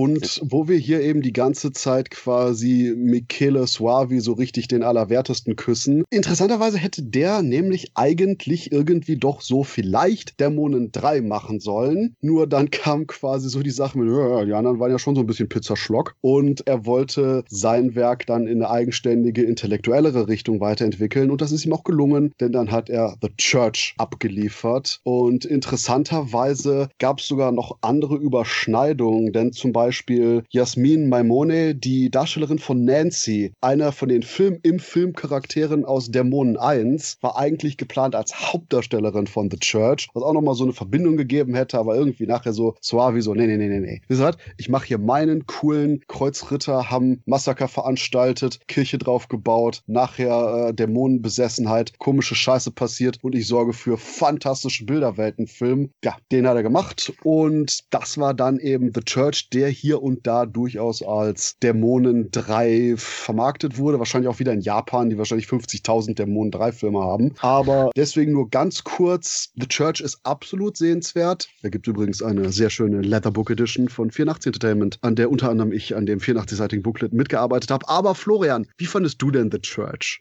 Boah, jetzt kann ich keine Werbung machen für dein Booklet oder für den Film.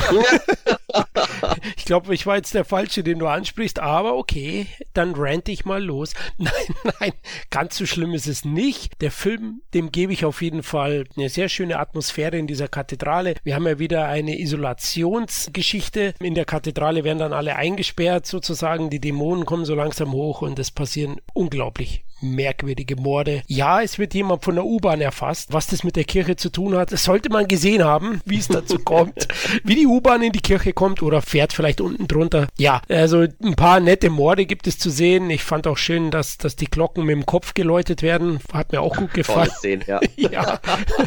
Ich, ich, musste laut lachen, ja, herrlich. Ja, genau, ich auch. Also mir ging es ähnlich. Aber ich finde, also der Dämonenhorror, der kommt nur sehr schwer in Gang. Also den Einstieg mit den Kreuzrittern finde ich sehr atmosphärisch atmosphärisch. Also das hat mir gut gefallen. Aber danach dauert es ewig, bis wirklich was passiert. Also wie erwähnt, die Kulisse ist ja schön, aber im Mittelteil gibt es wirklich viel Langeweile für mich. Und da passiert dann auch zu spät wirklich viel und eben wahnsinnig abgefahrene Sachen auch. Äh, Morde, die nicht so wirklich reinpassen. Deswegen, ja, ein paar nette Gore-Szenen, eine gute Atmosphäre, aber für mich auch nur Durchschnitt und definitiv schlechter als die beiden Dämonenfilme. Mir gefällt der Film tatsächlich ganz gut. Natürlich kein Vergleich zu den Dämonenfilmen. Wobei hier in The Church es wieder geschafft wird, im Gegensatz zu Teil 2, dass hier wieder eine wunderbare, wie ihr auch schon ja erwähnt habt, eine, eine wunderbare Atmosphäre halt erzeugt wird, eben durch äh, Suavis Meisterhand inszeniert, äh, hat tolle Kamerafahrten drin und auch tolle Kameraperspektiven, wenn es halt schon losgeht am Anfang, der Blick durch den Ritterhelm, dann haben wir diese Kamerafahrt, die halt äh, durch diese Kirchengemäuer dann geht, erstmal durch den Boden durch und dann, was halt ja auch eine Zäsur der Zeiten dann halt auch äh, symbolisiert. Die Kamerafahrt beginnt im Mittelalter und endet dann in der Gegenwart in der Kirche. Also die Kammerfahrt finde ich großartig. Genauso wie wir haben ganz viele POV-Shots. Wir haben hier wirklich ganz viele Kameramomente, die auch wieder in der Kirche dann stattfinden. Wie dieses Pferdegetrappel, da wird suggeriert, dass quasi ein Pferd auf eine der Figuren zureitet. Das ist durch eine tolle Kamerafahrt dargestellt. Und generell diese, dieses gotischen Gemäuer, der Kerzenschein, diese Stimmung und Atmosphäre, die da halt erzeugt wird, das finde ich halt ganz toll, dann unterlegt mit einem eben nicht so ganz typischen Goblin Goblin Sound, denn hier wird sehr viele sakrale Klänge werden hier genutzt, die aber ja wirklich kongenial passen in dem Zusammenhang. Und äh, wir haben eine Asia Argento, die, die wirklich der absolute Szenendieb ist und zwar permanent. Dann haben wir eine Szene, bei der ich erst dachte, okay, welche Richtung äh, schlägt das jetzt ein, wenn unser Bibliothekar äh, sie so von unten betrachtet und sie ein kurzes Kleidchen anhat, äh, auf diesem Stuhl sitzend. Da habe ich gedacht, wow, okay, äh, ziehen die das jetzt echt durch? Ähm, aber es wird dann aufgelöst, dass er sie eigentlich eigentlich ja schlagen wollte oder umbringen wollte. Sie rennt dann zu ihrem Papa. Das war so ein kurzer Moment, da habe ich kurz den Atem angehalten. Ich dachte, okay, ja, das, äh, machen sie es jetzt wirklich? Kommt jetzt so eine Pedo-Szene? Aber es wurde dann halt äh, schön aufgelöst. Ich dachte, okay, so weit gehen sie nicht. Aber ja, Asia Argento großartig. Sie ist, ist ja halt auch kein Dario Argento-Film. Ja, genau.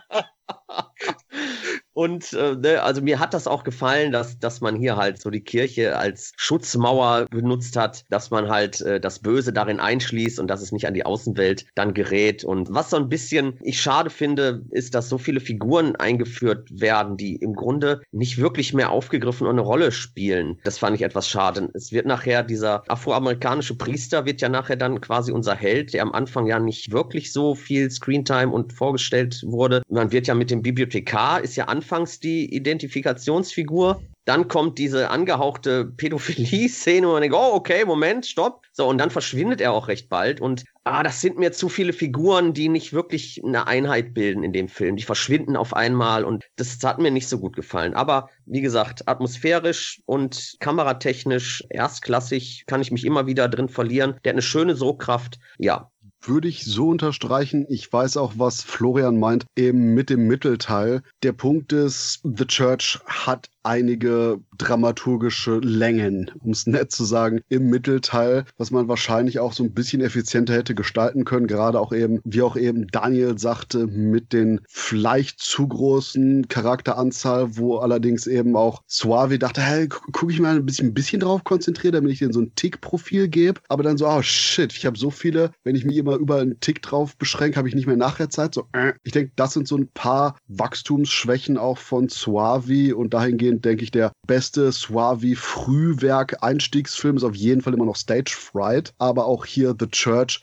wenn die Atmosphäre reinhaut, wenn auch die Dämonengestaltung reinhaut und diese kurzen Sachen, wo du quasi diese Dämonen-Sex-Szene in dem Keller der Kirche hast. Wow, das sieht aus wie so ein lebendig gewordenes Hardrock-Albumcover.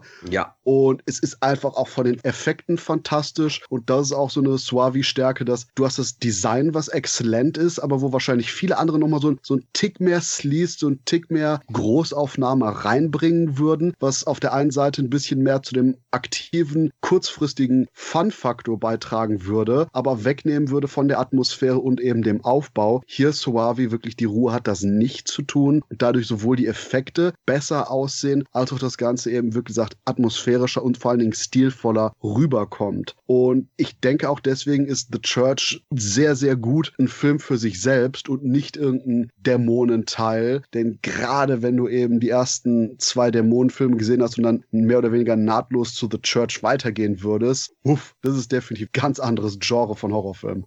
Wobei er, glaube ich, eines, also eine Szene kam für mich wirklich zitiert vor, wenn es gibt einen Moment, in dem eine Figur vorm Spiegel steht und dann läuft so eine klare Flüssigkeit den Spiegel herunter, kurz bevor sie da, ich glaube, wird dann auch äh, angegriffen und verwandelt sich. Diesen Moment gab es doch eins zu eins auch in Teil 1, ne? Da hast du doch in so einem Hinterzimmer stand auch eine, ich weiß nicht mehr welche Figur, es war auch vor diesem Spiegel und dann läuft kurz bevor sie dann infiziert wird auch so diese klare Flüssigkeit den Spiegel herab. Hat sich da Geretta Geretta nicht einfach nur ihren Eiterblock aufgerissen in Teil 1? Nee, nee, das war, das war nicht in diesem Badezimmer, das war in irgendeinem Garderobenraum oder sowas. Man sah nicht, woher das kam, es lief einfach so runter und im, in The Church hast du ja exakt dieselbe Szene, dem eine Figur vorm Spiegel steht und dann läuft wieder diese exakt in diesen Bahn verlaufende Flüssigkeit den Spiegel herab, kurz bevor dann etwas sehr Einschneidendes passiert. Aber hey, das ist der Punkt, wo wir im Endeffekt sagen können, oh, The Church ist also nicht äh, der Dämon 3, nach dem ihr sucht. Bevor wir dann zu Dämonen 3 weitergehen, hey, wie wäre Ghost House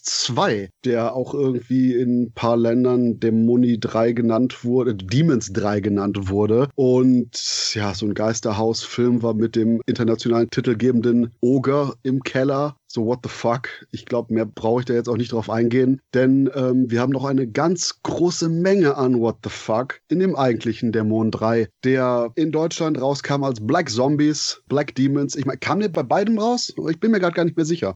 Oh, ich habe auch keine Ahnung. Ich habe nur gelesen, dass Umberto Lenzi nicht einverstanden damit war, den Film Dämoni 3 zu nennen, weil er eben nicht diesen Bezug wollte zur Bava Argento-Reihe und äh, er deswegen wollte, dass das Ding halt dann irgendwie Black Demons heißt. Naja, haben wir auf jeden Fall erledigt. Der Punkt ist, in Deutschland kam er auf jeden Fall unter Black Zombies und Dämonen 3 raus. In einer schönen CMV-DVD, falls das jemand sucht. Allerdings, das sage ich jetzt, bevor wir auf den Film eingehen, denn Sam, du hast jetzt gerade gerade mal nichts gesagt zuletzt. Ähm, erzähl uns doch mal bitte von Dämoni 3. Ja, eigentlich gibt es dazu nicht viel zu erzählen, weil ja auch verdammt nochmal nichts passiert. Also aus zeitlichen Gründen konnte ich quasi nur einen Film auffrischen. Quasi war das jetzt The Church oder gucke ich mir doch den Black Zombies an. Ich habe mich dann für Black Zombies entschieden und bereue es gerade auch so ein bisschen, weil den habe ich jetzt relativ frisch aufgefrischt und es ist eigentlich wie die Fürsten der Dunkelheit in unfassbar schlecht und langweilig. Es geht halt um so ein Dreiergespann ähm, im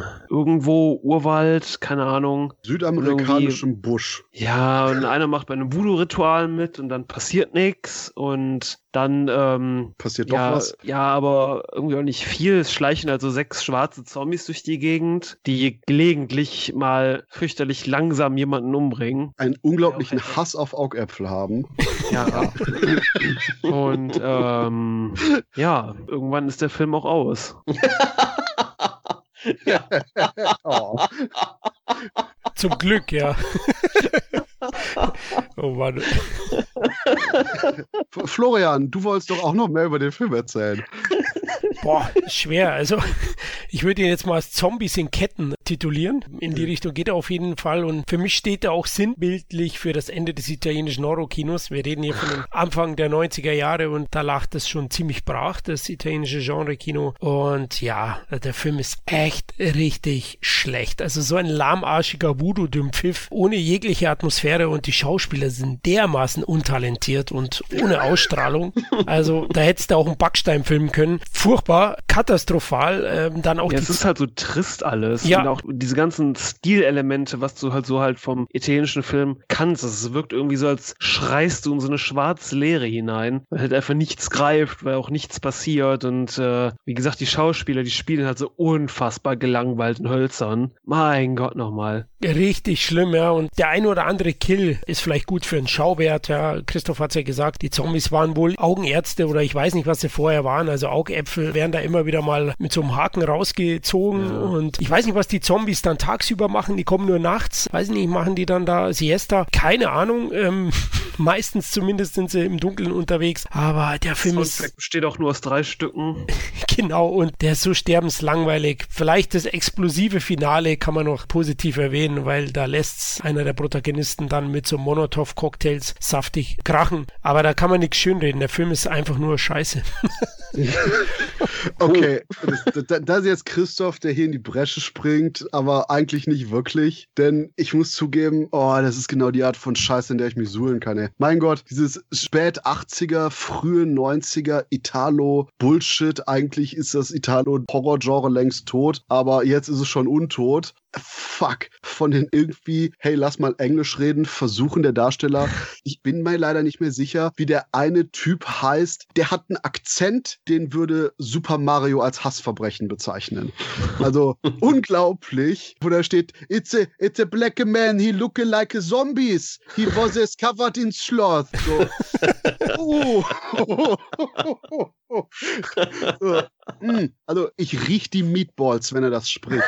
Also unglaublich. Also alles, was der sagt, vielleicht habe ich einfach nur eine niedrige Unterhaltungstoleranz, was das angeht, aber der ist ja. so Wirbelsäulen erschütternd scheiße in seinem Schauspiel. Das ist einfach noch schon jede einzelne Silbe hing ich so mit Verzücken an so seinen Lippen und, und dachte so, ah, okay, du, du weise Erscheinungen aus dem Zombieland. Was willst du mir gerade sagen, wenn du stehst? Invoke disgusting humans. So, schön. Ich habe den Film angefangen zu gucken und wirklich die ersten paar Sätze dachte ich schon, boah, Leute, nehmt mal den Schwanz aus dem Mund, ehrlich. Ich steck kein Wort, da alles so stumpf ist. Ja, ich habe tatsächlich die Untertitel dann eingeschaltet, weil ich habe auch. Habe ich auch, habe ich auch. Haben die das hingekriegt? Weicheier. Ich habe auch die Untertitel eingeschaltet. Ja, irgendwann habe ich in den ersten zwei, drei Minuten gesagt, nein, das kannst du so nicht verstehen. Da brauchst du definitiv Hilfe. Auf jeden Fall ist der Film sehr politisch korrekt. ja.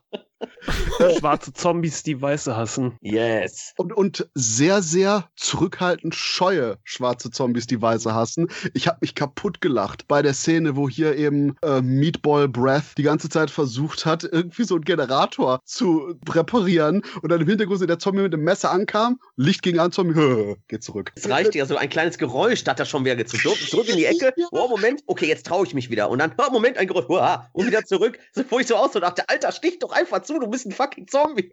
Wo ist denn das scheiß Problem? Ja, so, so Christoph bei Stealth-Missionen in Videospielen genauso.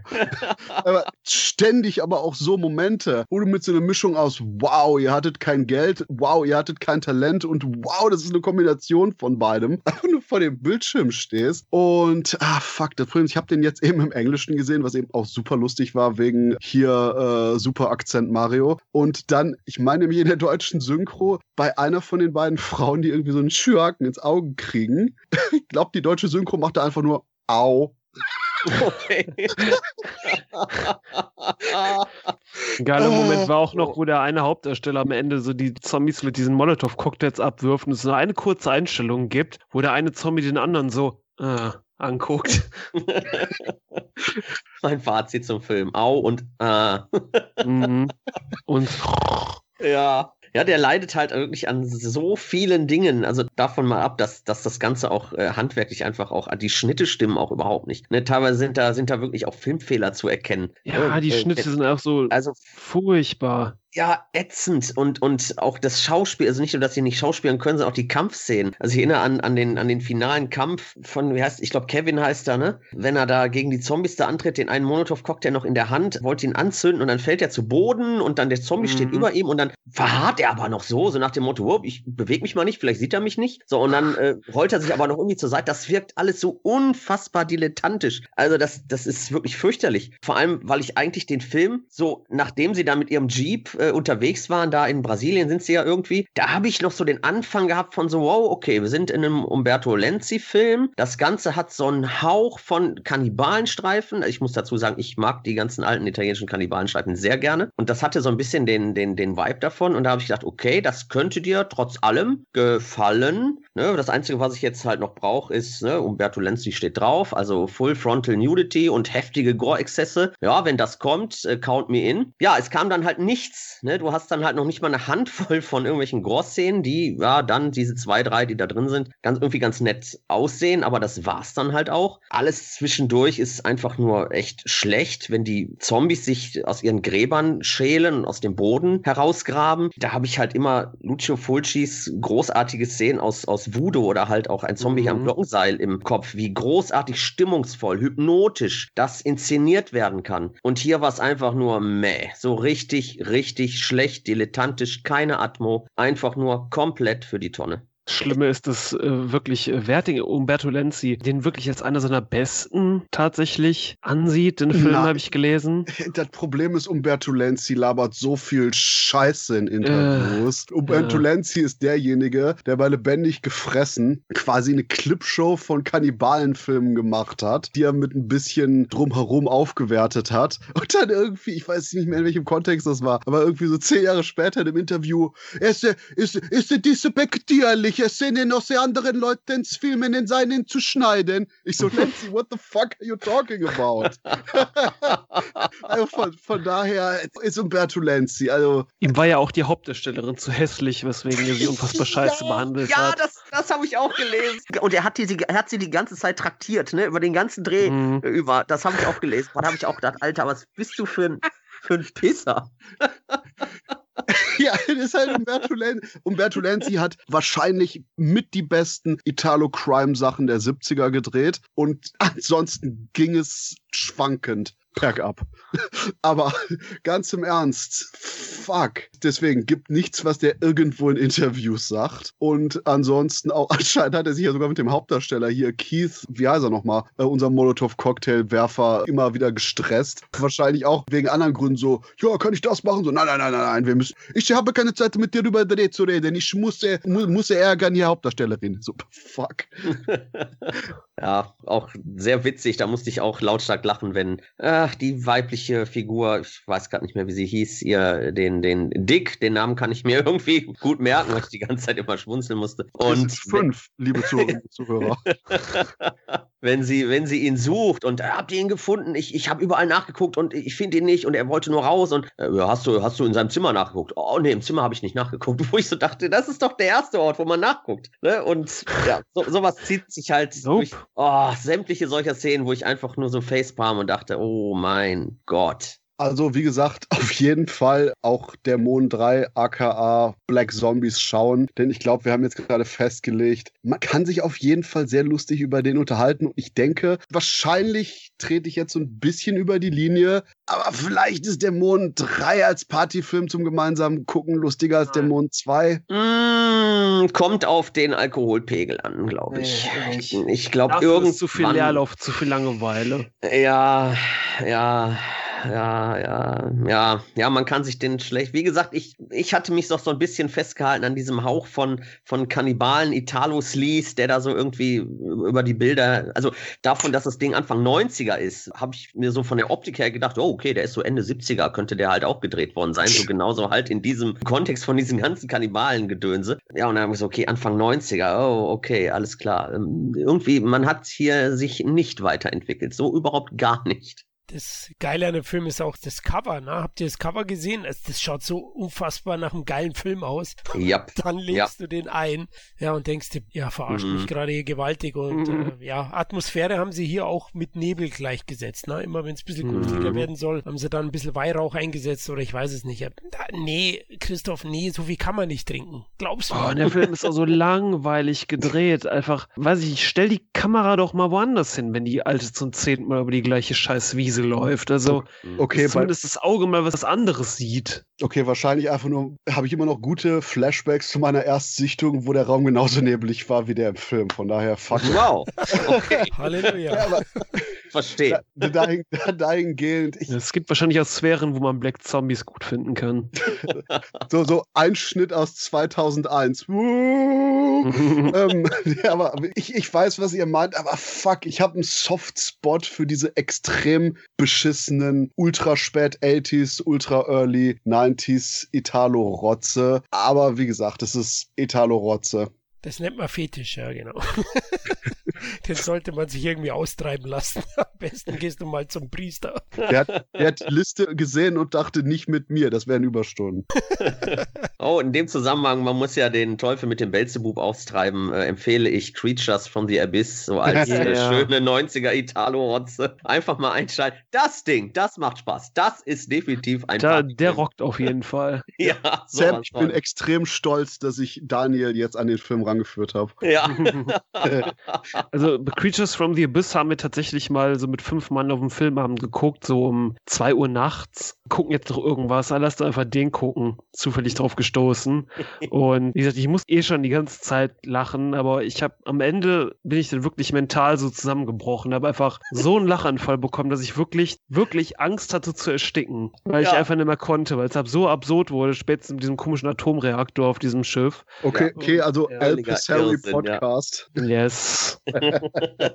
nee, aber ähm, gut, so wie nachher die Dämonenreihe ausgefranst ist nach dem zweiten Film, franzt hier auch gerade der Podcast aus. Denn ja, äh, ich glaube wahrscheinlich, dass der Konsens ist, dass eben die Dämonenreihe, beziehungsweise die vier Filme, die wir besprochen haben, Dämonen 1, Dämonen 2, The Church und Black Zombies, Black Demons, Dämonen 3 oder wie immer ihr ihn auch nennen wollt, ich glaube in der gleichen Chronologie auch so die Empfehlungen bildet, die wir hatten, oder Florian?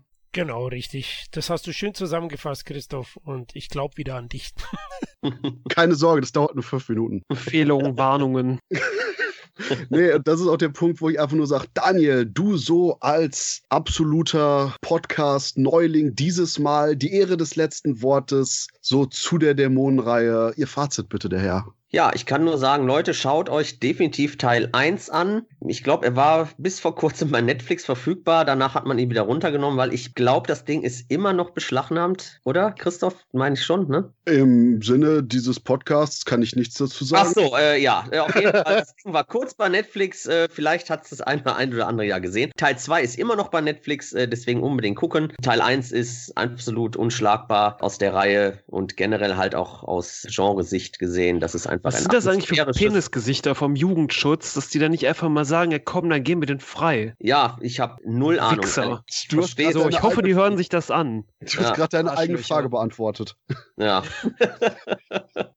Nein, also Teil 1 definitiv gucken, irgendwie äh, in irgendeiner Form, wenn es denn irgendwie möglich ist, weil das Ding ist wirklich äh, atmosphärisch und audiovisuell wirklich hervorragend, stimmungsvolles Blätterkino, das handwerklich einfach super meisterhaft getrickst ist und äh, ganz viele Reminiszenzen und Hommagen an die großen Werke der italienischen Genrekost findet man hier wieder. Es sind Leute am Werk, die hier wirklich äh, ihr Handwerk verstehen und den Zuschauer wirklich in eine wilde und orgiastische Blätterinvasion hineinziehen. Also ganz toll. Unbedingt gucken. Teil 2 immer noch sehr unterhaltsam, äh, stinkt im Gegensatz zu Teil 1 aus genannten Punkten doch etwas ab, aber man hat immer noch definitiv sehr viel Spaß damit. The Church, ein absolutes Atmo-Brett zwischendurch, einige Längen, aber die fängt Asia Argento hervorragend wieder auf. Ja, Dämon 3, legen wir den Mantel des Schweigens drüber. Und wir breiten jetzt den Mantel des Schweigens über den kompletten Podcast aus und sagen, Leute, liebe Zuhörerinnen und Zuhörer, vielen Dank fürs Zuhören. Bis zum nächsten Mal und mehr.